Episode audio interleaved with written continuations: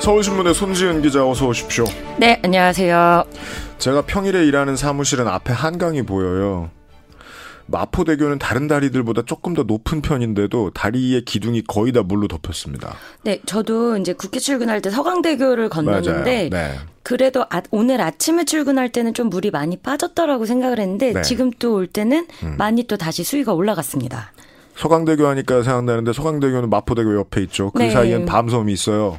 바깥에서 봤더니 밤섬은 나무 꼭대기만 좀 보였었어요. 맞습니다. 예. 그게 주중이었는데 그 뒤부터는 호남과 영남권에 큰 비가 또 내렸죠. 숨을 다 못 돌렸는데 지금 태풍이 코앞까지 왔습니다. 네, 5호 태풍 장미가 한반도를 향하고 있습니다. 그래서 모레까지 또다시 최고 중부지방에는 300mm 정도의 많은 비가 예보되고 있고요. 네. 어, 오늘 새벽에 필리핀 동쪽 해상에서 5호 태풍 장미가 발생했습니다. 아직 태풍의 눈 눈이 뚜렷하게 드러나지는 않았지만 소용돌이 치는 거대한 구름이 포착됐고요. 문제는 한반도 가까운 곳에서 발생을 했고 이동 속도가 굉장히 빠릅니다. 네. 현재로서는 어, 내일 새벽 제주 남쪽 해상까지 올라오고 내일 오후에는 남해안에 상륙할 것으로 보입니다. 이제 북상하는 내내 강도는 약하겠지만 반경 200km가 넘는 거대한 비구름을 몰고 오고 있고요. 예. 또 지금 중부지방에 걸쳐 있는 장마 전선은 태풍이 접근해 오는 오늘 밤부터 북쪽으로 올라갑니다. 음. 그러면 내일은 전국이 태풍의 영향권에 들 것으로 보이고요. 예. 또 이제 현재 비구름이 주로 서울과 경기 북부 지역에 영향을 주고 있고 세찬비가 쏟아지고 있는데 이번 이제 비가 폭이 좁고 강한 비구름대여서 네. 좀 같은 동네여도 저쪽에는 비가 왔다가 안 왔다가 자꾸 이렇게 반복이 되고 있거든요. 아열대 패턴이죠. 네. 그래서 오늘 이 비구름대가 서울 경기와 강원 지역에 머물다가 밤부터는 북한 쪽으로 올라갈 것으로 보이고요. 예. 그러면 이제 임진강 임진강 상류가 다시 올라갑니다. 음. 그러면 이제 이미 한 한강 유역도 이미 많은 비가 왔기 때문에 또 한강 하구에서 만조 시각과 겹칠 경우 침수 가능성이 더 커질 것으로 보이고요. 예. 조금 전 뉴스에서도 들으셨듯이 어, 지금 거의 대부분의 서울 시내 대부분의 도로는 이제 통제가 시작이 됐습니다. 음. 어, 서울시 재난안전대책본부는 현재 팔당댐에서 초당 9,600 톤 이상의 물이 계속 방류되고 있다. 그래서 차량 통제가 계속 될 것으로 보인다며 대부분의 도로에서 우회를 요청했습니다. 예. 어, 이제 내일 아침 출근길 다들 음. 걱정이 많으실 텐데. 네. 좀 다들 요즘 많은 직장인 분들이 말씀하시는 게 코로나19로 우리가 재택을 많이 해봤는데 음. 왜 거기서 배운 게 없는지 이럴 때 좀 재택 준비돼 있는 회사들은 맞아요. 재택 근무를 해도 좋을 텐데 좀 이게 안 되고 있어서 많은 안타까움이 나오고 있고요. 네. 내일 아침 출퇴근 시간대에 이제 증편이 되지만 버스와 음. 지하철이 증편은 되지만 어 사실 지난달 29일부터 이미 여름 휴가 기간을 맞아서 평일에는 조금 운행 대수가 줄어든 상태였거든요. 네. 그러니까 내일은 좀 평시 회복 정도로 보시면 될 것 같습니다. 그렇습니다. 그 지난달 말에 부산에 물난리가 났을 때도 가장 어 대처가 어려웠던 점이 만조였기 때문에 낙동강 하구로 물이 빠져나가기가 좀 힘들었다는 건데 지금 오늘과 내일 사이에는 한강이 그럴 것 같다는 이야기였고요. 예. 그리고 어 호와 관련된 뉴스가 또 있습니다. 네, 어, 중앙재난안전대책본부가 이 폭우가 쏟아진 지난 1일부터 누적 피해 현황을 집계하고 있습니다. 그런데 일단 오늘 오전 10시 반 기준으로 이번 집중호우로 인한 사망자가 30명, 실종 12명, 부상은 8명이라고 합니다. 예. 특히 산사태로 인한 피해가 컸는데 전체 사망자의 절반 이상인 16명이 산사태로 숨졌습니다. 음. 아, 또 급류에 휩쓸려 숨진 사람도 7명에 달하는데요. 짧은 시간에 많은 양의 폭우가 쏟아지면서 하천 주변이나 도로에서 미처 대피하지 못한 경우가 대부분이었습니다. 네. 그리고 이제 현재 실종자가 발생한 모든 지역에서 수색 작업이 진행 중인데 춘천 의암호 전복 사고는 지금 현재 기상 상황이 좋지 않아서 어려움을 겪고 있다고 합니다. 네. 이번 집중호우로 인한 인명 피해 규모가 지난 2011년 이후에 가장 큰 것으로 집계가 되고 있고요. 예. 이제 당시 서울 우면산 산사태 등으로 음. 전국적으로 사망과 실종자 77명이 발생한 바 있습니다. 네, 11년도가 지금 이번 주 전에 마지막으로 서울의 두 개의 간선로가 한강을 낀 간선로가 다 통제가 되었던 때였어요. 맞습니다. 그리고 전국에서 지금 4,600여 명이 넘는 이재민들이 아직 집으로 돌아가지 못하고 있고요. 네. 어, 또 시설 피해, 주택이 물에 잠기거나 또 비닐하우스가 잠기는 그런 사고 어, 피해도 계속 집계가 되고 있습니다. 그렇습니다. 그 관련해서 저희가 어제에 아, 이재민의 수에 비해서도 이 이주 노동자의 비율이 확실히 높다는 것과 관련된 이야기를 전해드린 바 있었어요. 어, 내일 이 시간에 업데이트된 팟캐스트를 한번 확인해 주시고요. 아, 물이 물에 불어나는 것은 그 계곡 하류뿐만이 아닙니다. 산도 물에 불어나야 된다고 봐야 된다라는 게 아, 제가 어떤 공무원에게 들었던 이야기였거든요. 네, 이번 폭우의 피해가 지금 가장 심각한 게 산사태입니다. 네. 어, 전국 81개 시군구에 산사태 주의보와 경보가 발령돼 있고요. 왜냐하면 비가 계속 내리니까 집안이 약해져 있는 상황입니다. 그래서 긴급재난 문자를 받거나 위험 징후가 조금이라도 있으면 신속 신속하게 대피하셔야 되고요. 어제 하루에만 전국에서 55건, 이달 들어 모두 660여 건의 산사태가 발생했습니다. 예. 지금 제주도를 제외한 전국 16개 시도의 산사태 위기 경보가 최고 단계인 심각이고요. 그렇습니다. 어, 또 산림청도 취약 지역 긴급 점검을 진행하고 있습니다. 음. 지금 일단 첫 번째로 좀 주의하셔야 될 게 코로나19로 각 지자체에서 오는 재난 문자가 좀 버거우셔서 음. 어, 휴대폰에 좀그 꺼놓으신 분들 굉장히 많을 겁니다. 네. 그런데 지금은 이 재난 문자 좀 바로바로 바로 받을 수 있도록 좀 조치해 주시면 좋을 것 같고요. 저희 방송에도 이제 장거리 운전하시면서 방송 들으시면서 문자 남겨주시는 분들 계신데 옮기는 지역 마다 10km 반경, 20km 반경으로 이 알람 문자가 옵니다. 네. 예, 그거는 미리 참고를 하셔야 됩니다. 왜냐하면 때로는 그 내비게이션도 예측 못하는 경우들이 좀 있단 말입니다. 맞습니다. 그리고 이제 산사태 관련해서 좀 대피하실 때나 주의사항 말씀드리면 산이 울리는 소리가 들리거나 갑자기 흙 냄새나 나무 냄새가 유독 많이 난다. 이러면 산사태가 날 가능성이 높다고 합니다. 네. 또 똑바로 서 있던 나무가 기울어지거나 바람이 불지 않는데도 산 울림이나 땅 울림이 들리면 산사태가 이미 시작되고 있다는 신호이기 때문에 네. 빨리 대피를 해주셔야 하고요. 음. 산지 인근 주민분들은 미리 대피를 준비하시고 대피 장소도 사전에 숙지하셔야 합니다. 그렇고요. 아, 국회 출입 기자가 지금 다른 일이 너무 바빴는데, 네. 네. 어제 저희가 살짝 전달을 해드렸습니다. 사표 6장이 나왔다는 소식은 어제 나왔습니다만은 대통령이 이것을 어떻게 처리할지에 대한 예상이 오늘 나오고 있어요. 네, 어, 지난 7일 노영민 대통령 비서실장, 그리고 강기정 정무수석, 윤도환 국민소통수석, 김조원 민정수석, 김거성 시민사회수석, 김회숙 인사수석 등 이제 한 명의 실장과 다섯 명의 수석이 집단 사의를 표명을 했고요. 네. 문재인 대통령이 아마도 내일 이 사의를 받아들일 것이냐 반려할 것이냐를 정할 것 같습니다. 네. 어, 일단은 이제 지금 부동산 관련된 민심이 굉장히 악화돼 있고 음. 그리고 민주당과 통합당의 지지율 격차가 계속 줄어들고 있어서 사상 최소로 줄었습니다. 네 이번 주에 골든 크로스가 나올 수 있다는 우려도 나오고 있습니다. 음. 그래서 이 국정 쇄신 필요성을 감안해서 일괄 수리할 가능성도 나오는데 이제 노영민 실장이랑 몇몇을 제외하고 다른 수석들을 먼저 교체하고 순차적으로 인사를 하지 않겠느냐 이런 전망에 힘이 실리고 있고요. 왜냐하면 인선은 겁나 피곤하거든요. 그렇습니다. 그런데 지금 이 시점에서 노영민 실장의 사의를 대통령이 반려하면 이게 이제 재신임이 되는 건데 이거를 민심이 나 여론이 어떻게 받아들일 거냐에 대해선 숙제가 남습니다. 모양상 잡아먹힙니다. 맞습니다. 예. 그래서 일단 문재인 대통령이 주말 내내 참모진 개편과 국정운영 방향 두고 숙고한 것으로 알려지고 있고요. 네. 내일 오후에 청와대 수석보좌관 회의가 있습니다. 음. 그래서 뭐 후임자 인선을 어찌 하겠다까지는 아니지만 네. 이 사이를 어떻게 본인이 받아들이고 있고 음. 앞으로 어떻게 하겠다 이 정도의 입장은 나올 것으로 보이고요. 예. 이제 원래는 음. 이제 청와대 3기를 꾸릴 때가 되기는 했습니다. 네. 이제 어 1기인 임종석 실장이 한 20개월 정도 했고요. 그렇죠. 그다음 2019년 1월에 바톤 터치한 노 실장이 한 19개월 넘긴 상황입니다.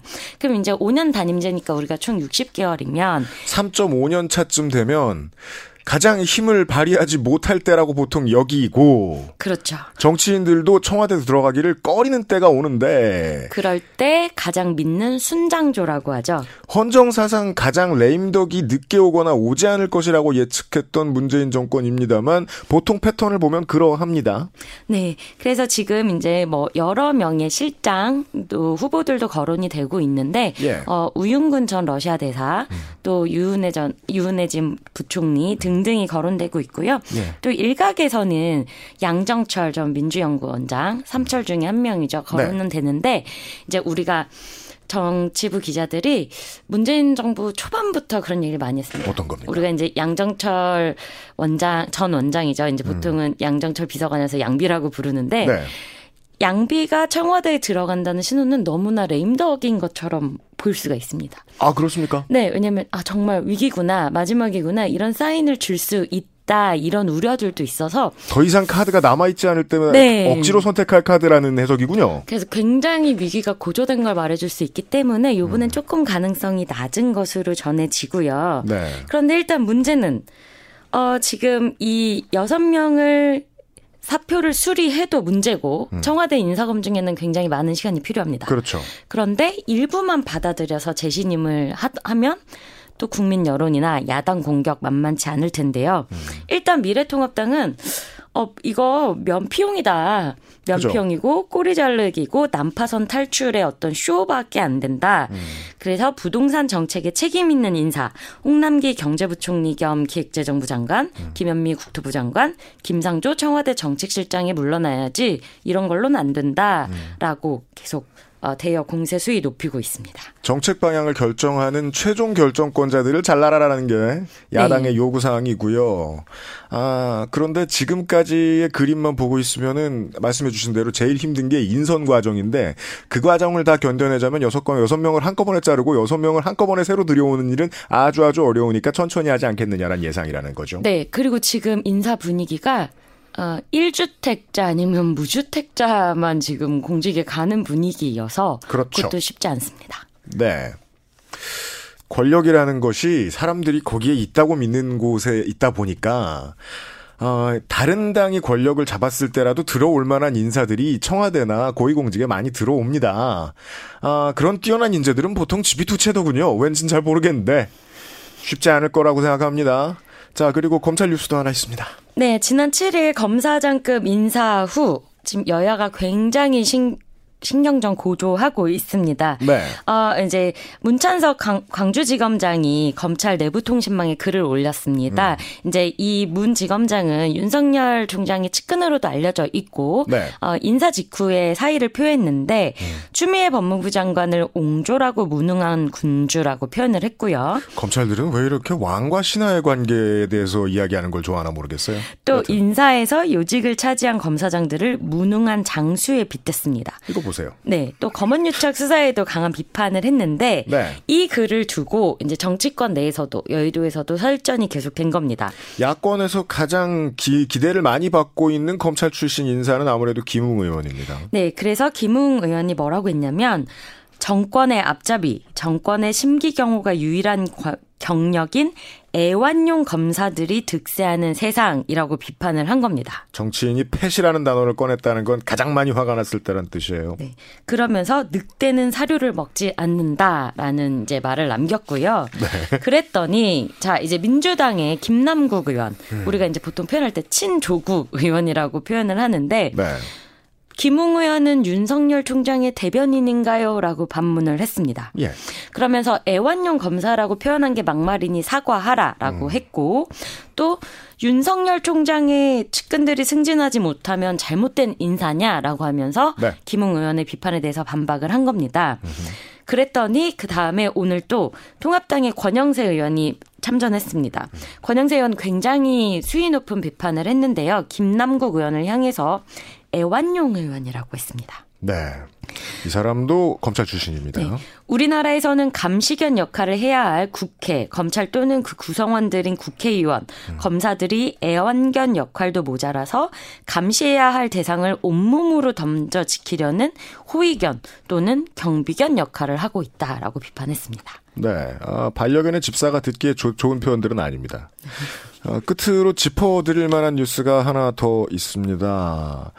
우리가 이제 취재 활동을 하고 뉴스를 정리할 때도 국정감사 때든 언제든 뭐 본회의 때, 아, 회의 때든 정보위원회의 이야기를 함부로 리포트할 수 없어요. 우린 그걸 잘 알고 있는데 맞습니다. 음. 네, 이제 중요한 판결 하나가 나왔는데 네. 국회 정보위 회의 내용은 국가 기밀이 포함돼 있어서 정보 공개 대상이 아니라는 법원 판단이 나왔습니다. 누군가가 이걸 소를 제기했기 때문에 이런 일이 있었겠죠. 네, 이제 이게 지난해 4월에 어 지금은 의원이 아니신데요. 당시 음. 자유한국당 소속 이은재 의원이 정보위 회의에서 민간 시민 단체인 군인권센터 임태훈 소장이 군부대를 조사하고 다녔다라고 음. 말했다는 의혹이 한 언론에 보도가 됐습니다. 예. 그랬더니 이제 군 인권센터가 국회 사무총장에게 이 해당 부분의 정보의 회의록 정보 공개 청구를 한 겁니다. 음. 그런데 이 소에 대해서 법원이 네. 정보위 회의는 국가 기밀, 이기 때문에 공개할 수 없다 이렇게 판결을 한 거고요. 그렇군요. 이제 원래 헌법 50조 1항에는 아 의사 공개해야 합니다. 국회 음. 회의는 다 공개를 기본으로 하는데 네. 소위 회의를 하면요. 이제 소위원장이 비공개로 진행하는데 동의하십니까? 그러면 이제 여야 의원들이 네 하면 이제 기자들도 다 빠지고요. 굳이 내도 안 하고 네. 있으면 알아서 네. 나중에 네. 가서야 회의록을 볼 수가 있고 네. 그리고 이게 굉장히 심각한 문제 중에 하나가 음. 예산 때요. 음. 음. 이제 옛날에 밀실 예산 심사 이런 비판이 나왔었는데 요즘은 네. 요거를 소위원회에 또 작게 만든 소위원회라고 음. 해서 소소위라는 법적 근거도 없고 네. 회의록 자체도 없는 그런 예산 심사를 해서 논란이 되기도 합니다. 그렇습니다. 정보위의 회의들이 보통은 공개가 되지 않아야 한다는 이유는 분명하지만 네. 그것을 이용해서 어, 어디까지 공개를 안 하려고 드느냐에 대한 문제는 외부에서 한번 터놓고 얘기해 볼 필요는 있습니다. 맞습니다. 네. 여기까지 하지요. 현장 뉴스에 손지은 기자 비도 많이 오는데 오늘도 수고 많으셨습니다. 감사합니다.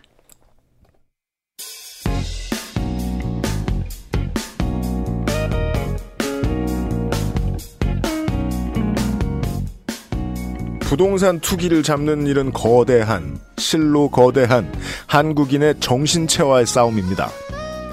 오늘의 보관함이 만난 지금으로부터 42년 전 1978년 8월 8일에 정부는 88 부동산 대책을 내놨었습니다.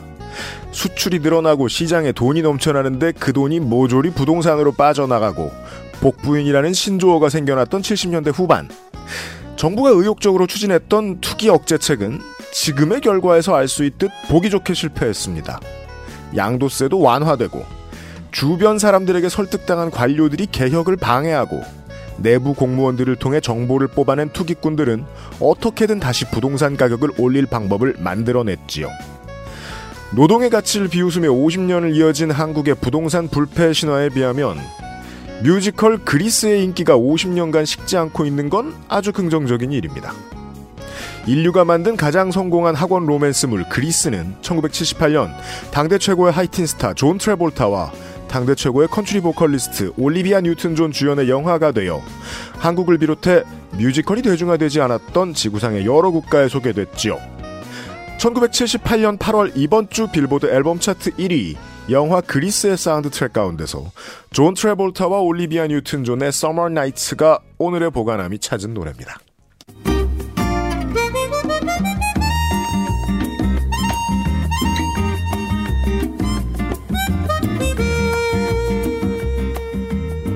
모 과학고등학교에서 3D 프린터를 많이 사용한 교사 두 분이 희귀암인 육종 진단을 받으셨다고 합니다. 학교 급식실에서는 음식물 쓰레기 감량기로 인한 사고도 잇따르고 있는데요.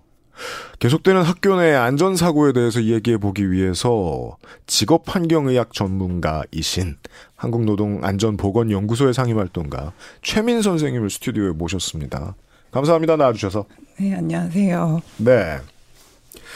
사실상 시민사회 활동가 시죠 아이덴티티는 아네 그렇습니다 직업환경의학 뭐 네. 환자를 만나보고 그러시는 건 아니니까 네네 네. 전문의이긴 한데요 일은 이 단체인 한국노동안전보건연구소에서 하고 있습니다 네 3D 프린터와 이 과학고 선생님들 간의 어, 관계가 완벽하게 드러나는 겁니까? 아, 그건 아니라고 할 수 있고요. 네. 말씀하신 네. 대로 이제 한 학교에서 학습 교재로 3D 프린터를 많이 사용했던 선생님들이 두 분이 연달아 육종이 이제 발병이 되었는데 음. 어, 육종은 아마 못 들어보셨을 수도 있을 것 같고 실제로 네. 굉장히 희귀한 암이거든요. 음. 근데 같은 학교에서 그러니까 희귀한 암이 연달아 발생하니까 이제 선생님들이 음. 걱정을 되게 많이 하셨던 거고 네. 그 선생님 그 보도에 따르면 그 선생님이 이제 3D 프린터를 많이 사용하는 다른 교사들을 수소문해 보니까 아. 육종이 또 발견된 경우가 다른 경우도 있었다. 같은 학교 선생님 말고도. 네, 네. 그래서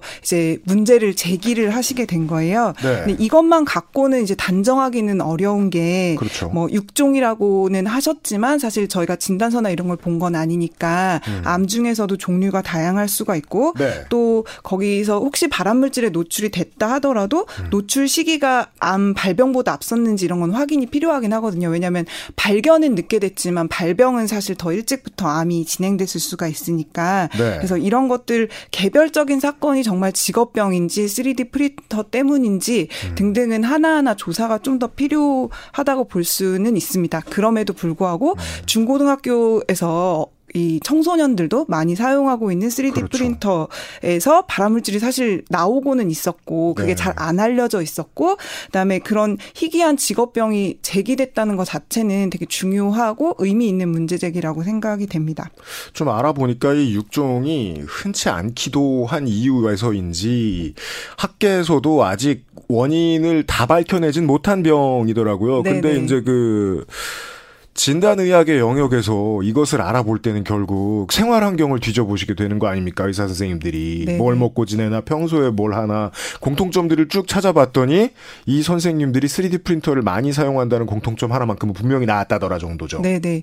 그런 것뿐만 아니라 네. 2019년에 산업안전보건연구원 국내에서도 음. 그 연구를 진행을 한 적이 있었는데요. 발암 물질이 꽤 그러니까 양이 많은 건 아닌데 종류가 다양한 발암 물질이 나오고 있었다라는 연구는 있어요. 우리가 이게 좀 어색하죠. 이 3D, 3D 프린터라는 건 입체로 되어 있는 어떤 물건을 사실상 만들어내는 네네. 물건이기 때문에 네. 어, 실제 구현 원리는 프린트라고 말을 한다고 하더라도 그 프린트에 이용되는 소재가 우리가 2D 프린트에서 알고 있는 뭐 토너나 잉크 같은 그런 규격화된 것이 아니라 네네.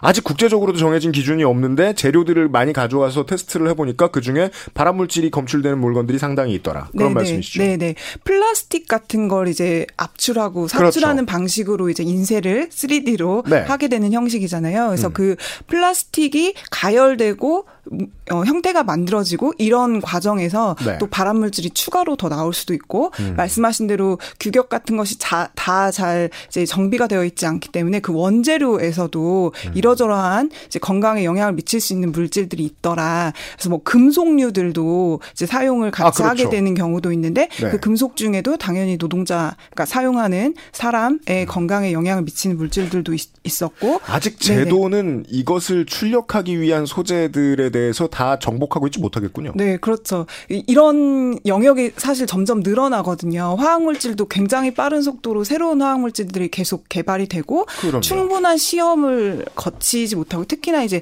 암같이 만성적으로 영향을 미치는 질병 같은 경우는 음. 수년 이상 혹은 굉장히 많은 양과 많은 사람들이 써봄으로써 경험이 축적돼야 그것의 인과관계 같은 거 아, 혹은 그렇죠. 부정적인 영향을 알 수 있는데 그런 게 부족한 상황에서 이제 상용화 활성화가 먼저 되는 경우도 꽤 있어요. 그래서 그런 것들을 점 일반적이고 좀 보편적으로 화학 물질들이 새로 개발되고 그것이 산업 현장이나 우리 생활 환경에서 사용될 때 규제를 좀 엄격하게 하는 것, 시험을 제대로 거치게 하는 것 음. 이런 제도를 좀잘 어, 정비할 필요가 있고 또 한 축에서는 저희가 사전 예방 원칙이라고 하거든요. 예. 그러니까 잘 모를 경우 에는 사전에는 잘 모르는 경우에는 좀 보수적으로 그러니까 음. 위험이 있을 수 있다 이런 걸 가정을 하고 좀 사용을 제한적으로 사용하게 한다든지 어 또 특히나 어린이나 노약자 이런 사람들 사용은 좀 천천히 좀 더 자료가 쌓이고 정보가 쌓인 음. 다음에 하게 한다든지 이런 걸 사전 예방의 원칙이라고 하거든요.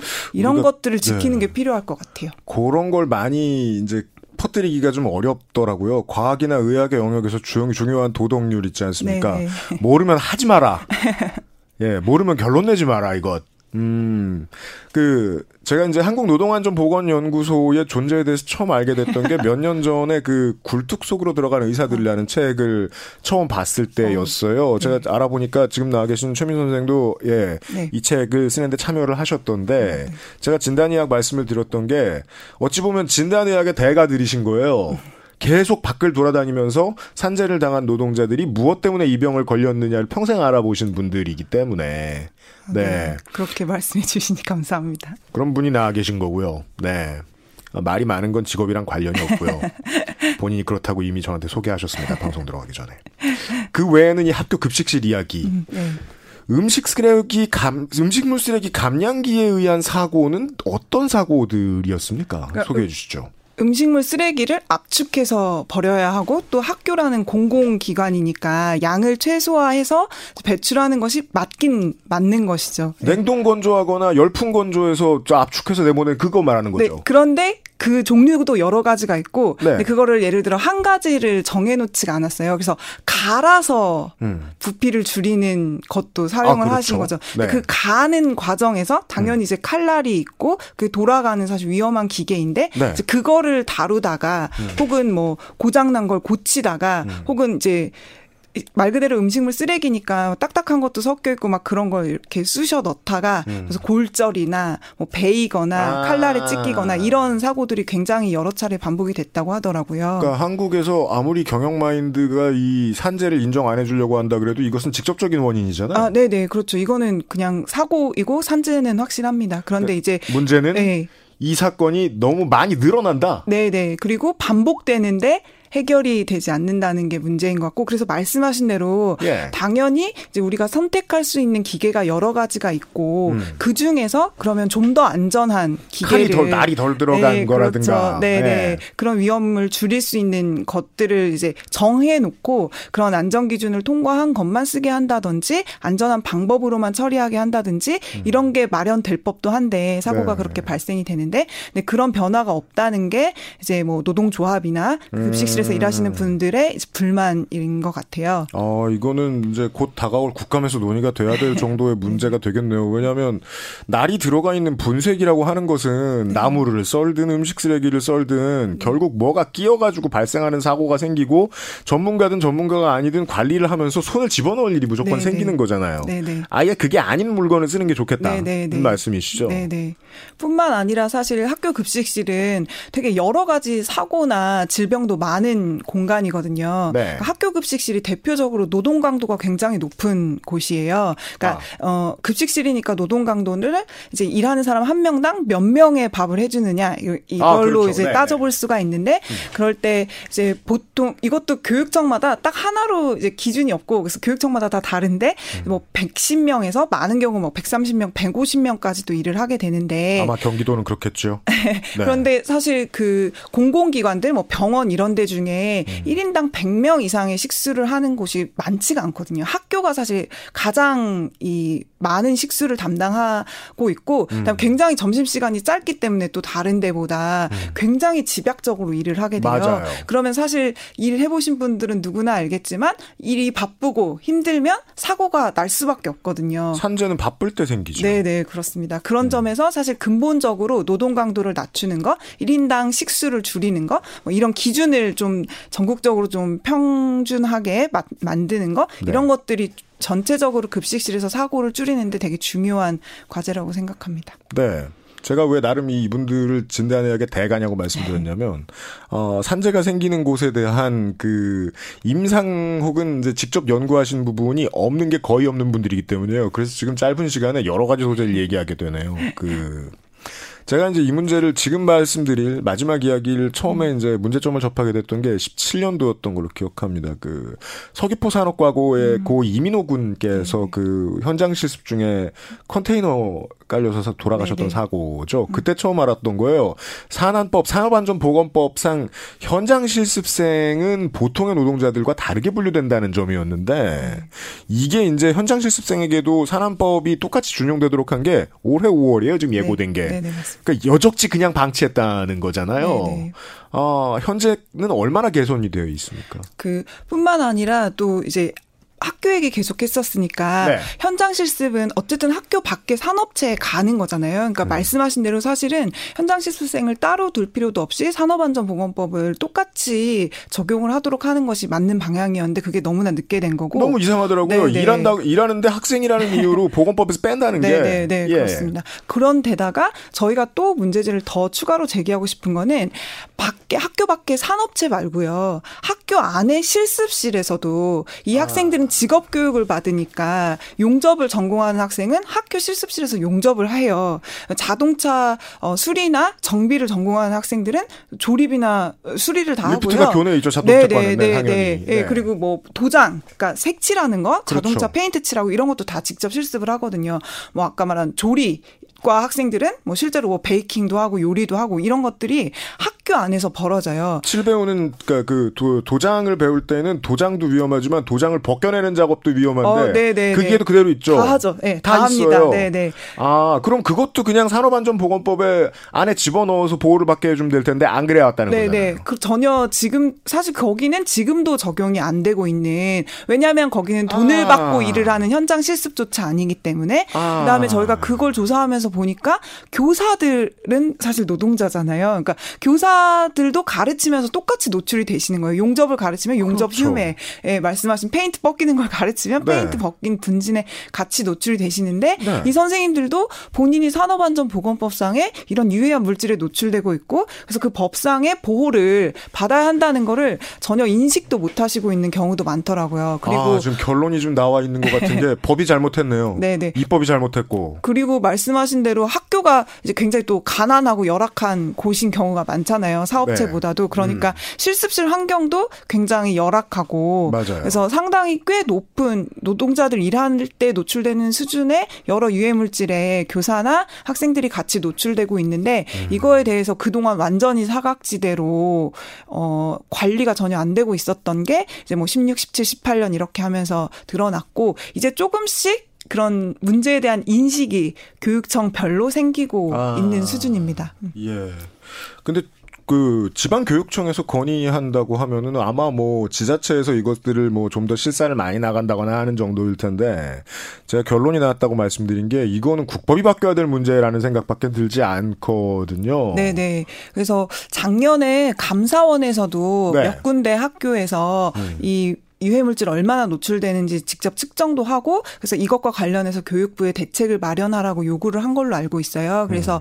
어 제가 듣기로는 교육부에서도 어쨌든 실습실 환경과 관련된 이제 안 뭐 노출 기준이라든지 유해물질을 뭐 어느 정도는 쓰면 되, 는 물질 안 되는 물질 이런 것들과 관련해서 산업안전보건법을 준용한 음. 학교 안에서의 이제 보건 관리를 하는 어 규칙을 만들겠다고 한 걸로는 알고 있고 네. 아직은 안 나온 것으로 아직 안 나왔다. 네.